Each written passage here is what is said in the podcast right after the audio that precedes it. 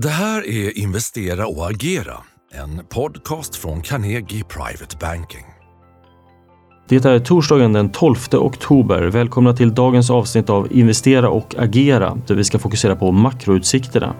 Hur kan kriget i Mellanöstern påverka de finansiella marknaderna framåt?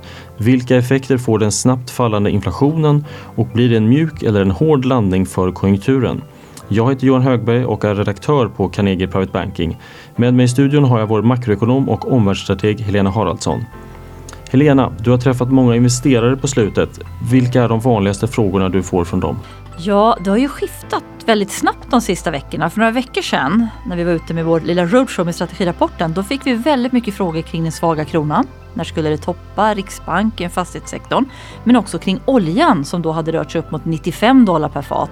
Vad betyder det för centralbanker och inflationsrisker? Men nu, senaste veckan, då är det mer sådär hur högt kan räntan stiga? Och nu sista dagarna, kan det verkligen bli ett starkt avslut på börsåret? Men vi upplever framförallt att väldigt många kunder fortfarande faktiskt är ganska avvaktande.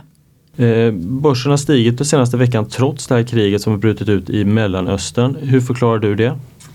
Ja, jag tror en av huvudförklaringarna är att räntorna har kommit ner. Tittar vi på en amerikansk tioårsränta så var den ju så hög som 4,85 här för bara någon vecka sedan. Och nu är den närmare 4,55. Och framförallt har det här kommit efter nya Fed-kommentarer skulle jag säga snarare än, än kriget. Då. Det har varit en mjukare ton från flera Fed-ledamöter. De lyfter fram att den här långränteuppgången vi nu har sett faktiskt hjälper dem i deras jobb. Det vill säga att bromsa ekonomin och få ner inflationen. Och sen har de ju dessutom då en inflationstrend som pekar neråt. Sen tror jag faktiskt två andra faktorer som har hjälpt lite. Det kan vara att det finns förhoppningar.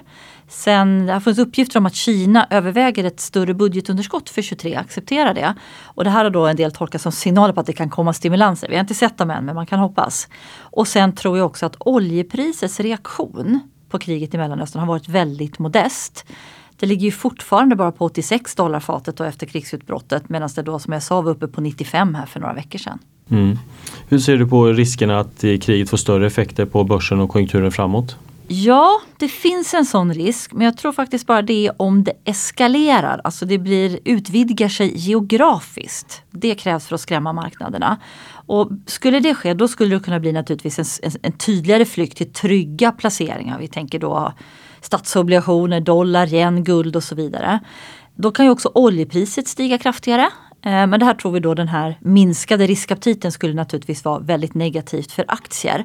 Men här gäller det att hålla utkik och ha fokus på relationen Israel-Iran. Iran har ju faktiskt då berömt eller lovordat Hamas attack på Israel. Sen är det lite oklart då kring bevis om hur aktivt stöd och hjälp behjälpliga de har varit.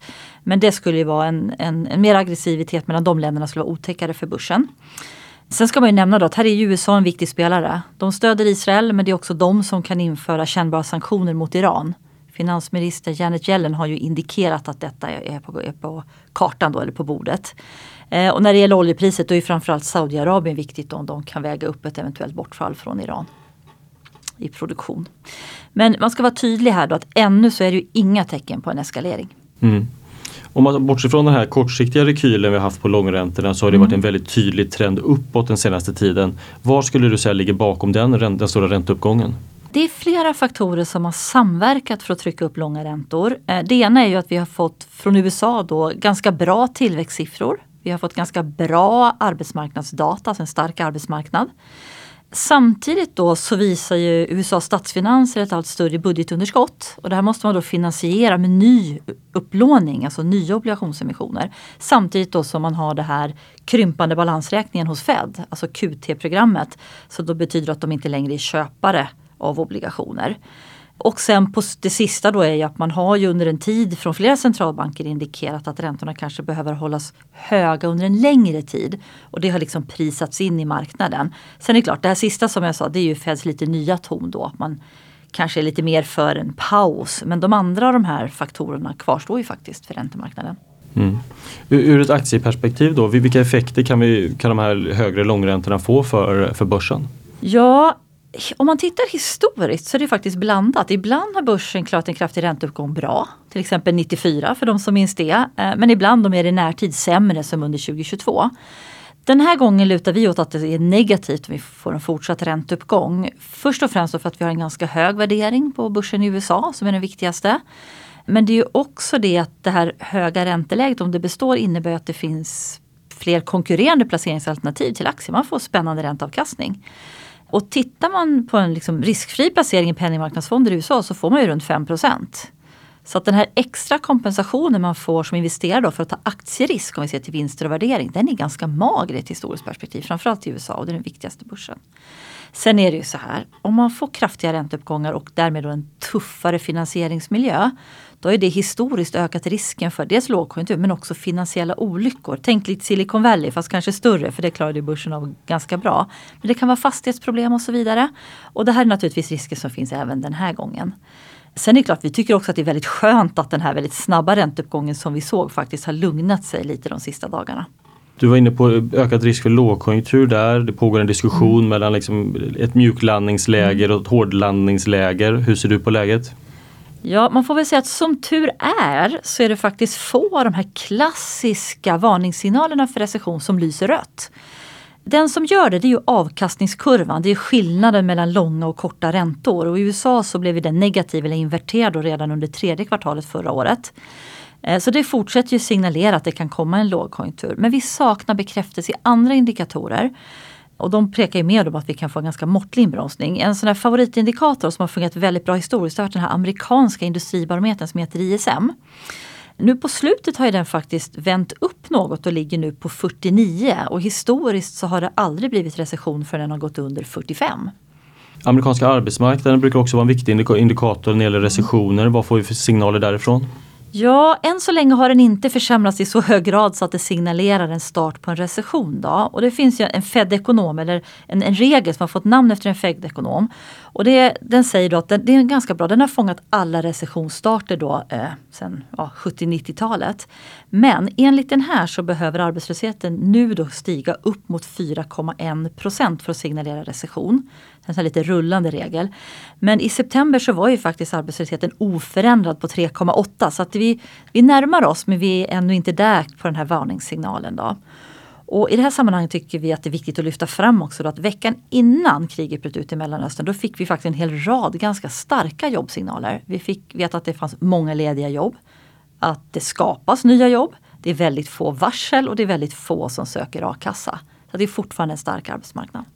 Vi spelar in den här podden precis innan eh, veckans viktigaste siffra, den amerikanska inflationssiffran och innan fredagens svenska KPI-siffra. På slutet har vi ändå sett en tydlig trend med vikande inflation i flera länder i Europa. Skulle du säga att vi snart kan lägga inflationsproblematiken bakom oss? Ja, tittar man på vad marknaden prisar in så är ju svaret ja. Därför att marknaden säger att Fed är klara. Eh, den här mjukare tonen har gjort att eh, sannolikheten för en höjning på deras möte 1 november har gått från 30% till under 10% Så nu säger marknaden ingen höjning men att man till och med sänker då 85 punkter under nästa år 2024 med start vid sommaren. Då. Vi bedömer att det är lite svårt kanske att sänka räntorna så länge jobbmarknaderna är starka för då har man en bestående risk för löneinflation. Men på kort sikt då är ju trenden ganska tydlig. De flesta underliggande mått pekar ner. Det är väldigt bra för hushållens köpkraft men det är också då bra för då har centralbankerna råd att ta en paus. Eh, om vi bara tittar inför dagens siffra, det är ju bara någon timme kvar då, så vill ju Fed vill ju gärna se prisökningar i inflationen runt 0,2 månadsvis under en längre period för att vara riktigt nöjda. Förväntningarna på dagens siffra är faktiskt 0,3. Men det betyder ändå att den här årstakten tickar ner någon tiondel på, på de mått vi har. Då. Dessvärre så är ju vår bedömning då att marknaden faktiskt är fortfarande ganska känslig för inflationsavvikelser, men åt båda håll. då. Ja. Om vi riktar blickarna mot hemmaplan så fortsätter svenska konsumenter då pressas av, av den höga boräntan mm. och hoppas att Riksbanken snart har höjt klart. Mm. Tror du vi har fler höjningar att vänta från Riksbanken? Ja, om vi börjar med marknaden då så de ser ju faktiskt max en höjning till.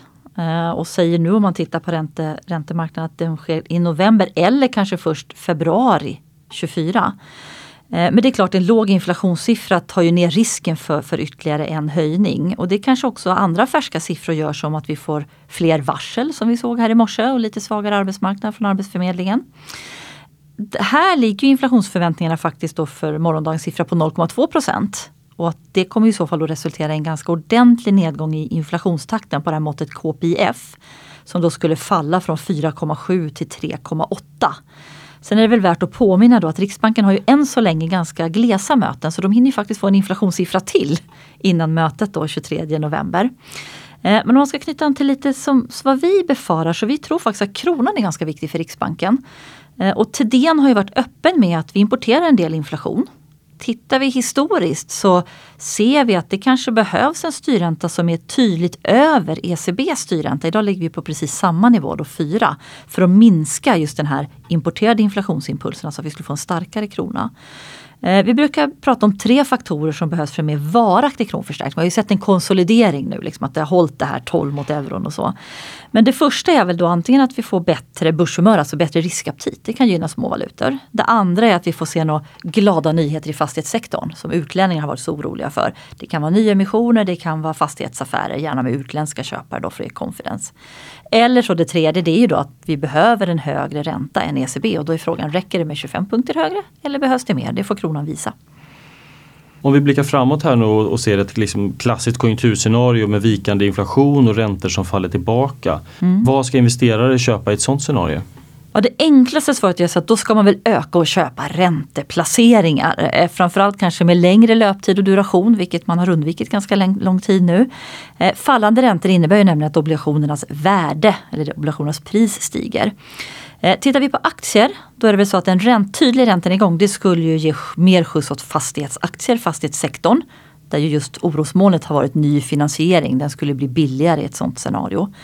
Det andra är att tillväxtbolag som ofta har lite höga värderingar och som man därför undviker när räntorna stiger, de skulle kunna hamna mer i fokus igen. Eh, den lite knepigare sektorn det är ju verkstad som är vår tunga sektor här på svenska börsen. Den har betett sig lite udda. Den brukar ju falla, eller de aktierna brukar ju falla när barometrar och konjunkturen försvagas. Och sen brukar de ta fart liksom när läget är ganska dystert och vi börjar få räntelättnader som kommer. Men nu har de ju faktiskt gått starkt liksom i svackan. Eh, så den är lite knepigare då. Vi tycker att de, en del av dem har lite för hög värdering. Sen är det lite i, i frågan också Johan, då, det här när man säger en klassisk konjunkturscenario. Eh, då är det också udda den här gången därför att en räntenedgång och inflationsfall sker ju oftast när vi får sämre konjunktur och kanske till och med recession. Eh, men den här gången har det varit annorlunda. Eh, så nu blir det viktigt då för investerare och oss om varför räntorna faller. Om det sker trots att tillväxten är okej, okay, då är det ganska bra. Eller om det sker, eh, eller om ränte och inflationsfallet orsakas av en kraft, kraftigare konjunkturinbromsning, då skulle det kunna få vinsteffekter. Mm. Om vi istället tittar på ett scenario där, där de här höga räntorna består under en tid, hur ska mm. man tänka då som placerare? Ja, det är ju lite av vårt basscenario kan man säga. Då, då, Och eh, vi har ju upprepade gånger även här i podden sagt att då tror vi bankaktier kommer fortsätta gynnas. Det är en väldigt bra exponering att ha. Eh, och sen blir det lite då det omvända svaret mot på förra frågan, det vill säga att eh, då blir det ju fortsatt tufft för fastighetsbolag. Framförallt de med hög skuldsättning. Fortsatt tufft för dyra tillväxtbolag. Men en miljö där räntorna kanske inte stiger så mycket ytterligare utan men stannar på en hög nivå och tillväxten förblir ganska okej. Okay, det är ju inte så dystert för aktier ändå. Visst, det blir lite motvind från ränteplaceringar. Eh, och då kan man väl ge tipset att för den som är lite osäker då på inflationen i ett sånt scenario, då kan ju realränteplaceringar vara lite spännande. Men det viktigaste det kanske är att om man ändå har aptit på aktier då, då gäller det att vara selektiv om räntorna förblir höga. Man ska undvika bolag och sektorer med stor skuldsättning. Och lite i förlängningen då, eh, om dyrare finansiering liksom ändå innebär en viss risk för svagare konjunktur så ska man gärna ta bolag också med robusta vinster. Och vi har ju spanat länge efter vinstvarningar från bolagen inför rapportsäsongen och det har kommit några men de har inte varit så brett över sektorer och det har faktiskt inte varit så många stora bolag heller. Och nu blir det väldigt spännande då när rapportsäsongen här inleds med en rad bankrapporter i USA här på fredag. Tack Helena! För er som vill ha fler affärsförslag så släppte vi nyligen vår senaste strategirapport med analyser och affärsförslag kring alla tillgångslag. Om ni är intresserade att bli kund, gå in på carnegie.se så skickar vi strategirapporten till er. Tack! Är du intresserad av topprankad aktieanalys och unika investeringsmöjligheter? Gå då in på carnegie.se privatebanking och lär dig mer om vad du får som private banking-kund hos oss.